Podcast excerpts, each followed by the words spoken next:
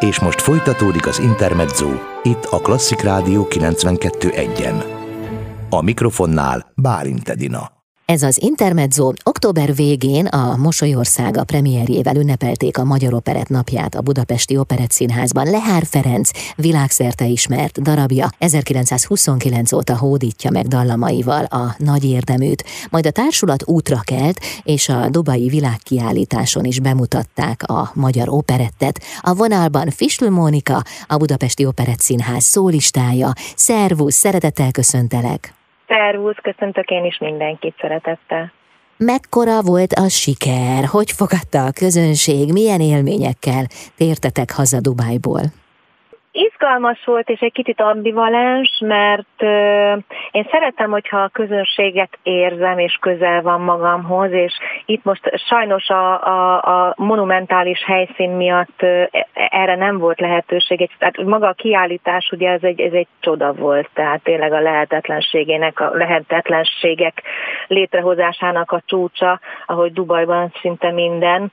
Fantasztikus pavilon építményekkel, és maga a színpad is fantasztikus hangrendszerrel felépítve, képi látványvilág lehetőségekkel, egy nagy területen volt, egy nagy füves területen, és babzsákok voltak lerakva a nézőtérre, tehát nagyon, nagyon barátságos és laza, laza körülmények között zajlott a néző közönség számára, és mindig úgy zajlottak ezek a koncertek, volt egy ilyen nagy központ, ez a központi nagy színpad volt, ahol mi felléptünk, mert sok-sok kis színpad is volt természetesen, hogy ahogy jöttek, mentek az emberek, és ha megtetszett, amit hallottak, hallottak akkor beültek. Uh-huh. Tehát ez egy ilyen, ilyen, ilyen vetőforgó volt, de azt mondták a, a vendéglátóink, hogy a, az eddig, ugye október elején kezdődött a kiállítás, most nem is tudom pontosan, hogy mikor volt a megnyitó.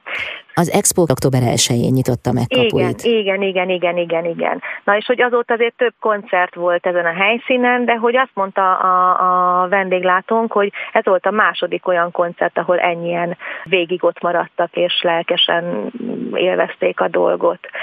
Tulajdonképpen Somfai Péter volt a, a színházunk műszaki igazgatója, az, aki a látványvilágot megtervezte mögénk, ugyanis minden zeneszám mögött egy, egy aktualizáló Magyarországot jellemző kép vonult végig, a Hortobágytól kezdve a, a parlament, a budai vár, tehát minden olyan, ami, ami Magyarországot jelképezi.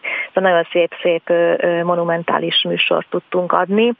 És tulajdonképpen a, a csak magyar szerzőket vittünk, pont azért, hogy a, a magyar hungarikumot népszerűsítsük, és Leáltól, Kálmántól vittünk dolgokat és nagyon-nagyon szeretettel fogadták. Mhm. Pedig nem lehetett könnyű dolgotok a jövőmenő közönség miatt, hiszen nem ültek egy helyben, hanem folyamatosan miért, mozogtak. Miért nem, nem érzékeltük, hála Istennek, mert mondom, ahogy elmesélték, hogy ott maradtak. Aha. Tehát beültek, és ott maradtak. Aha. Na de mégsem ugyanaz. Nem, hát de ettől egy kicsit izgalmas. Izgalmas volt, de jó. Izgalmas, aha, izgalmas. Aha. És mit lehetett hallani tőletek? Amit én énekeltem, az a Kálmán Imrétől a Bajadér, ez az egyik kedvenc operettem is egyébként, abból az Odett belépőjét énekeltem, aztán Homonnai Zsoltal énekeltem egy Táncolnék a boldogságtól, az a Csárdás királynőből volt, ugye, aztán Ajkazajkont énekeltem Vadás Zsoltal, Hú, mi volt még? Messze a nagy erdő, hogy, vagy ugye ez ki, kimaradhatatlan szám Lehár Ferenctől. Uh-huh.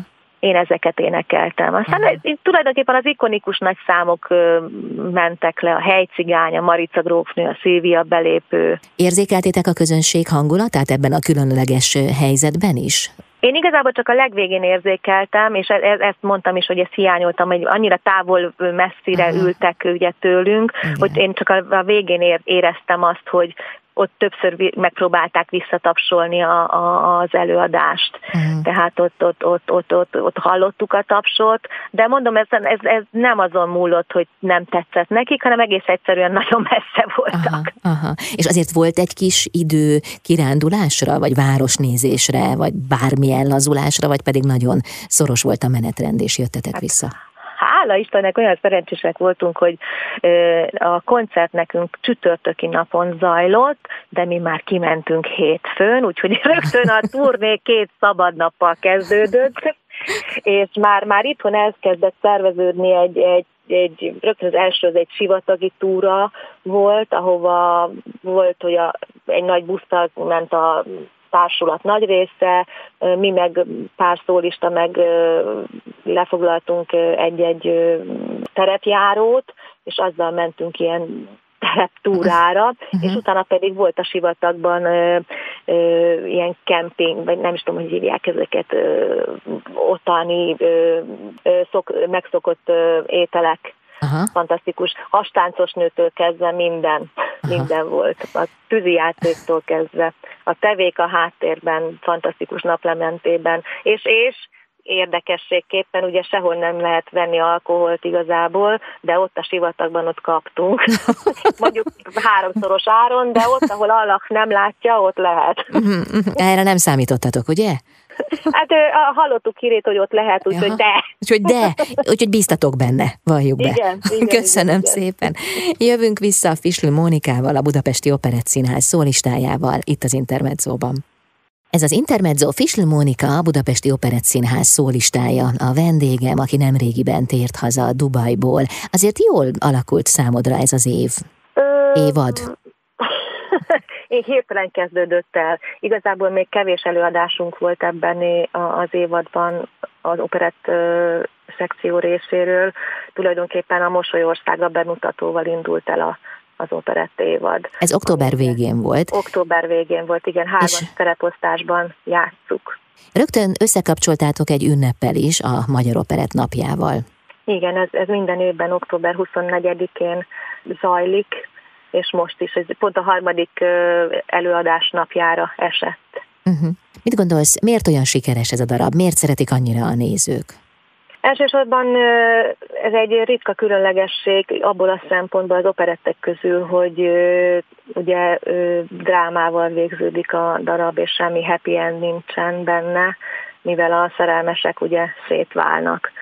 És a másik fontos dolog, hogy szinte Ugye Lehár és Puccini nagyon jó barátok voltak, sokat dolgoztak is együtt, és hatottak is egymásra, és ebben az operetben is nagyon sok Puccini zenevilágot lehet felfedezni, de az nem azt jelenti, hogy Lehár lopkodott volna Puccinitől, sőt úgy tudom, hogy a, a sárga kabát, ugye az korábban, ugye mert a Mosolyországának a, az eredeti címe az a sárga kabát volt, és korábban is jött ki.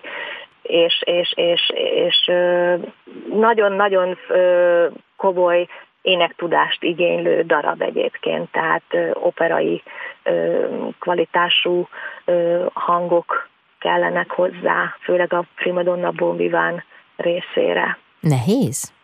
Ö, nehéz, nehéz, de hát szeretjük és imádjuk a kihívásokat, mm. és annyira jó ebben lubickolni, hogy, hogy, hogy végre hogy beleengedheti magát az ember a belkántó énektechnikába, és ez ebbe a csodálatos zenébe. Mm. A bemutató október végén volt. Hármas szereposztásban játszátok, ahogy korábban elmondtad. Mikor lesz elhallható legközelebb, illetve hányszor játszátok még az évadban körülbelül?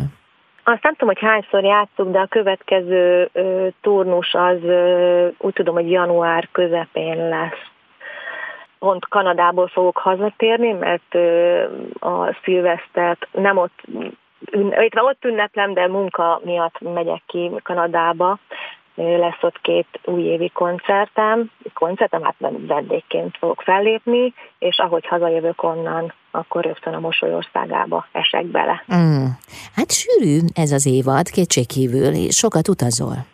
Igen, igen, igen. Majd lesz utána Lengyelországba is megyünk, Krakóba, ott is lesz három-négy gála, és igazából a, ami egy nagyon nagy vállalása lesz az Operett Színháznak és az ő, ő egy nagyon fontos partnerének, a Kóperának, hogy ahova én most megyek Kanadába énekelni két újévi gála koncertre, az egy magyar származású impresszáriónak a a létrehozása. Ő egy fantasztikus dolgot teremtett meg. Több évtizede tart, hogy minden évben új évkor Amerikában és Kanadában azt hiszem, hogy 25-26 helyszínen vannak nagy koncertek, és mindig azokban a városokban, a legnagyobb koncerthelységekben, az a New Yorkban, az Every Fisher Hallban. Szóval ezek nagyon nagy koncertek, és ennek a kapcsán az Operett Színház partneri viszonyba került, és jövő év ad őszén egy uh-huh. nagy amerikai turnéra indul a színház nyolc helyszínen. Chicago-tól kezdve Minnesota, Toronto, nem is tudom azt. Aha, hát persze ennek részletei még a jövőben körvonalazódnak van, majd. Van, De még jóval előbb lesz az adventi gála. Erre már most készültök? Igen, igen, abszolút, már a kottákat meg, megkaptuk, és igazából ennek nagyon örültem is, mert a, a zeneigazgató Fejter Gyula még a segítségemet is kérte, mert valahogy eljutott hozzá a hír, hogy én nagyon nagy karácsonyi imádó vagyok, és nagyon szeretem a karácsonyi zenéket, dalokat, úgyhogy nagyon, nagyon sokat törtük közösen a fejünket, fejünket a műsoron, és nagyon sokat ötleteltünk. Szerintem egy nagyon szép kis zenés karácsonyi koncert lesz, amiből azt hiszem, hogy azért hiány van itt Magyarországon. És ennek kapcsán, hagyd mondjam el, hogy itt Szentendre, én Szentendrei vagyok, Szentendrén pedig december 19-én lesz egy kis karácsonyi koncert a, a helyi művelődési házban, Lőrinci György szervezésében. Úgyhogy nagyon nagy munkában vagyok most is, próbálom összerakni ezt a kis műsort is. Itt Dolhai Attila lesz a vendégem, az én kislányom is fellép, itt lesz az első fellépése, mert ő meg tanul, hát nem ezt a, a stílust, amit én, tehát nem a klasszikus ének stílus tanulja, hanem könnyű zenét. Uh-huh. Valahogy én mindig úgy szerettem volna énekelni, ahogy ő ilyen lazán, csak úgy jön, és olyan-olyan feelinggel énekel, úgyhogy ő is fel fog lépni egy-egy karácsonyi dallal. Aha. Monika, az az érzésem, hogy ahová mész, ott karácsony lesz. Ha ez nyáron történik, akkor, akkor úgy. Igazából most is úgy jöttem el, amielőtt lementem a gyerekére a, az iskolába, hogy a párom fenn volt a a háztetőn, és próbáltuk megjavítani a tavaly óta kiégett karácsonyi világításokat. Úgyhogy nagyon benne vagyok már. Vége a Halloweennek, akkor fel kell rakni gyorsan a karácsonyi égőket, ami kitart egészen a nyusziig. Mondom, hogy egész évben karácsony van nálatok. Köszönöm szépen, jövünk vissza itt az Intermedzóban Fisl Monikával, a Budapesti Operett Színház szólistájával. Intermezzo Hétköznaponként 16 és 19 óra között Bálint Edina várja Önöket a legfrissebb kulturális információkkal, izgalmas vendégekkel és sok-sok zenével. Intermezzo. Itt a Klasszik Rádió 92.1-en. Ez az Intermezzo, a vonalban Fislő Mónika, a Budapesti Operett Színház szólistája. Mielőtt október végén bemutattátok volna a Mosolyországát, előtte jártatok Dubájban, bocsánat, össze-vissza beszélek, utána mentetek Dubájba. Igen, igen, rögtön utána. És úgy kezdtük ugye, hogy két szabadnapunk volt rögtön. Igazából Dubajban mi már, vagy én már voltam, ez második alkalom volt, és mindig azt meséltem már az első után, hogy szerintem ez egy ilyen maximum 5-6 napos dolog Dubájt megnézni és hazajönni. Uh-huh. Azt nem tudnám elképzelni, hogy ott éljek.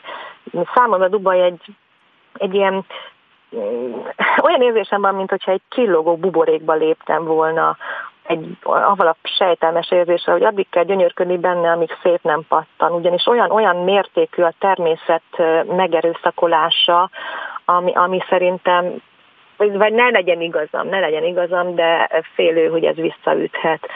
Dubaja lehetetlen a határos ötletekből felépült, illetve folyamatosan épülő csodáknak a, és elképesztő emberi teljesítményeknek a, a világa, és az, ennek az ellentéteknek a világa. Minden a világ legnagyobb jelzőjével kezdődik. Ugye ott van a világ legmagasabb épülete, a Burj Khalifa, amit hat év alatt építettek föl, azt hiszem, úgy emlékszem, hogy hat év alatt. Ott van a világ legtöbb csillagos Burj Al Arab szállodája, ahol aranyporral szórják le az édességeket a vendégeknek. Ott van a világ leghosszabb ciklájna, ahol voltunk is a párommal most idén, az egy drótkötélpálya, ami fent van a hegyekben, a, a sivatagban. Már egyébként már azért is érdemes ellenni, hogy elmenni oda, hogy ezt a, a, a hegy, hegyvidéket megámulhassa az ember. Fantasztikus, hogy ott is megpróbálnak életet létrehozni minden áron. Egyébként a múltkor olvastam, hogy a dubai sejk szerint egy vezető szó, szótárában nem szerepelhet az a szó, hogy lehetetlen. Mm. És ez az érzésem ebben az egész országgal kapcsolatban. Itt, itt, itt van például, ezt nem volt szerencsém látni, ezt csak képen láttam, még a repülőn, hogy van a sivatagban egy természetesen az emberi kézzel létrehozott úgy hívják, hogy szerelem tava, amit az égből lehet látni, egy szívformával, szívformából képezték ki a vizet. A, a legújabb terv, amit hallottam kint pont az egyik taxisofőrtől, amikor mentünk egyik pontból a másikba, hogy jéghegyet akar elhozni a sejk a, a térségbe, a déli sarkról, a vízkészletük stabilizálása miatt. Uh-huh. Tehát olyan, olyan lehetetlen ötleteket és elképesztő ideológiákat próbálnak meggyártani, hogy létezhessenek, de ezt mégis véghez is viszik. Uh-huh. Tehát tényleg egy-egy hatalmas csoda. Uh-huh. Uh-huh. Hát tényleg megvalósult a lehetetlen ezen a példán keresztül is, amit mondtál. A magyar pavilont Makovec Imre egykori tanítványa Csernyusi Lőrinc tervezte. Milyen volt ez a pavilon? Milyennek találtad? Hát természetesen fából készült, uh-huh. hogy általában a makovec építmények, és ami érdekessége, és ezáltal is kapcsolódik az expónak a fő témájához, a fenntarthatósághoz, hogy az építése során egyetlen cseppvizet sem használtak el állítólag. És ezen kívül a magyar pavilon fő témája egyébként a víz, a Magyarországon egyedülálló gyógyvíz és termálvíz kincsének a bemutatása, valamint a fürdőink bemutatása, a népszerűsítése, a balneológia bemutatása. Nagyon-nagyon érdekes dolgok voltak a pavilonban. Pont a koncert előtt még volt egy, egy órácskánk, hogy meg tudjuk nézni, úgyhogy végig is vezettek minket ott a magyar pavilonban. Tehát elvittétek a magyar operettet Dubájba. Óriási sikerrel csendültek fel Lehár, Kálmán Imre, Ábrahám Pál, Huszka Jenő és Strauss melódiái. Mit gondolsz, hogy mitől függ az, hogy valahol milyen a fogadtatása a magyar operetnek? Hogy vannak-e mondjuk a helynek sajátosságai, vagy a közönségnek, tehát hogy hogyan tud létrejönni a művész és a közönség által, az az itthon egyébként megszokott, nem is tudom, szeretett szál, vagy, vagy antenna, ami itt jelen van, de hát azért egészen más egy olyan helyzetben, környezetben, kultúrában megvalósítani, ahol ez teljesen ismeretlen. Ez így van, viszont azt kell mondjam, hogy több mint hú, 1900 97 óta vagyok az Operettszínház tagja, és azóta azért a, a világ nagyon, nagyon sok felé jártunk, Amerikától, Japánon keresztül kezdve mindenfelé. Talán Ausztrália és Dél-Amerika maradt ki, meg Afrika, de, de hogy én azt kell mondanom, hogy sajnos mindenhol azt érzékeltem, hogy sokkal nagyobb csodával és tisztelettel övezik a, a, a magyar operett jelenlétét, ahova vegyünk. Tehát itt, itt, itthon még mindig néha úgy küzdenünk kell azért, hogy e, ez a műfaj az elismert helyén legyen. De, de, de szerintem már jó úton haladunk. De mire gondolsz? Arra, hogy még mindig valamiféle avit jellemzőket Igen, agatnak pontosan. rá? Mm. Pontosan, pontosan. És általában mindig azok mondják ezeket, akik, ezeket a szavakat, akik szerintem már 10-15 éve nem láttak operettet, vagy talán egyáltalán nem láttak még soha. Uh-huh. Hát én azt mondom, hogy el kell jönni, meg kell nézni, hát, és utána kell beszélni. nyilvánítani. Így van. Köszönöm szépen. Folytatjuk a beszélgetést Fislő Mónikával, a Budapesti Operett Színház szólistájával. Ez az Intermezzo vendégem Fislő Mónika, a Budapesti Operett Színház szólistája. Az előbb arról beszélgettünk, hogy néhányan itthon talán még mindig egyfajta ilyen megmerevedett műfajnak tartják az operettet, miközben hosszú idő óta újítjátok meg, és erős az a törekvésetek, hogy közelebb vigyétek a fiatalokhoz is, és egyáltalán a szélesebb közönséghez az operettet. Azt gondolom, hogy annak, hogy nincs elfogadva annyira az operett műfaja, az, az is a hátulütője, hogy olyan szinten fel van gyorsulva a világ, és annyi információ jut el egy időben egy-egy ember agyába, fejébe a, az internet, a mozi, a, a, a, a tévén keresztül, hogy emiatt talán nem olyan nagy élmény, hogyha az ember csak simán beül egy, egy színházba, és szárazon megpróbál megismerkedni egy darabbal. Pedig az a feladatunk, hogy, hogy az önazonossággal megpróbáljuk közelebb hozni ezt a műfajt. Én azt gondolom, hogy ha az ember saját magát bele tudja tenni őszintén abba a szerepbe, és nem csak eljátsza azt a dolgot, hanem tényleg saját magából és a saját maga ö, tapasztalataiból, élet ö, élményeiből tud meríteni, és ezt bele tudja tenni a szerepeibe, akkor már előrébb vagyunk.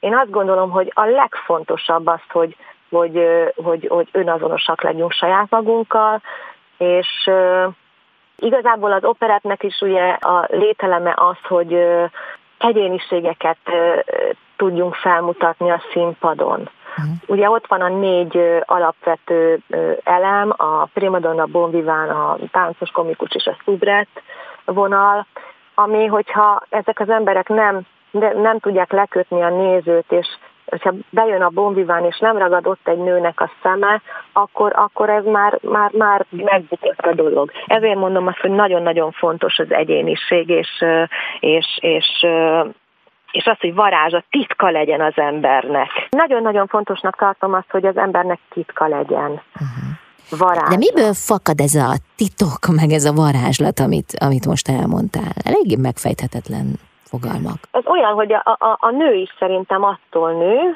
hogy titka van. Uh-huh. Nem tudom ezt most okosabban megfogalmazni, hogy, hogy ne legyünk egyértelműek, hogy, hogy, hogy mindig legyen valami kiismerhetetlenség, mindig, mindig legyen az, amiért, amiért kíváncsiak vagyunk a másikra. Uh-huh. És ugyanez vonatkozik a színészetre is szerintem. Uh-huh. Van-e az operett műfajának valamiféle iránya? Merre halad? Hogy érzed?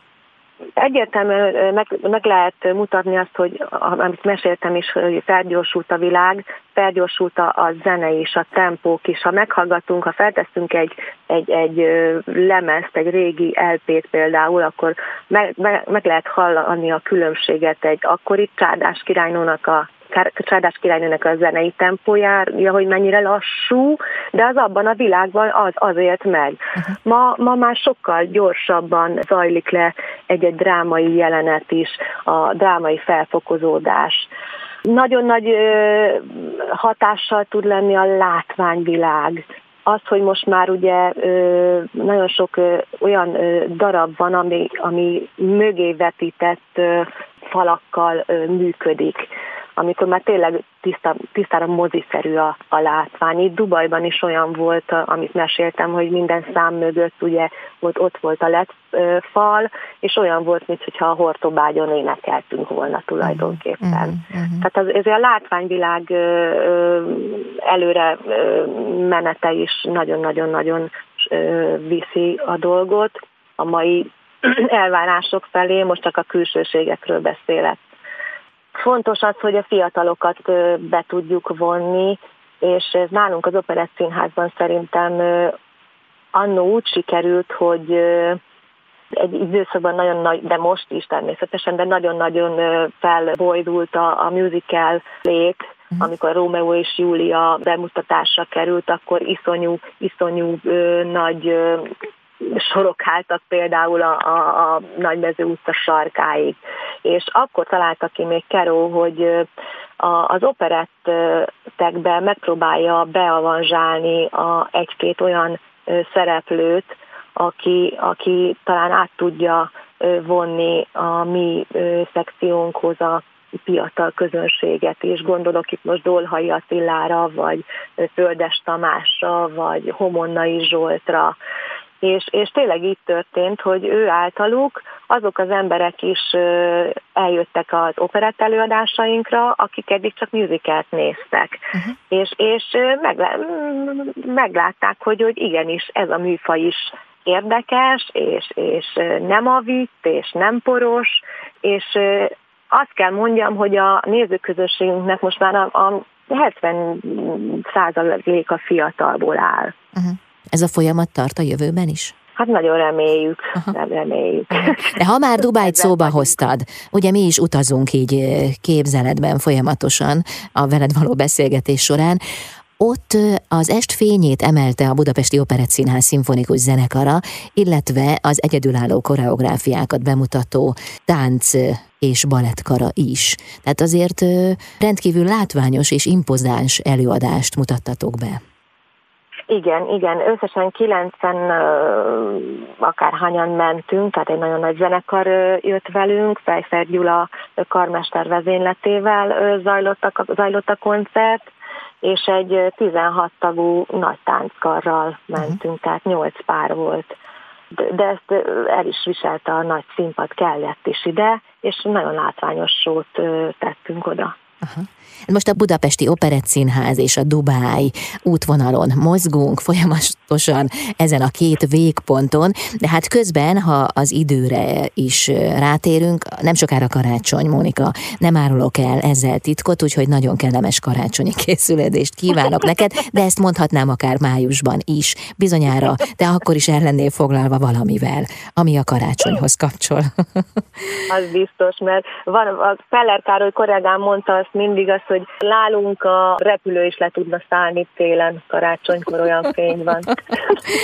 Legyen így most is, nagyon szépen köszönöm, és sok sikert kívánok a színházban. Köszönöm szépen. Fisl Monika, a Budapesti Operett Színház szólistája volt a vendégem itt az Intermedzóban.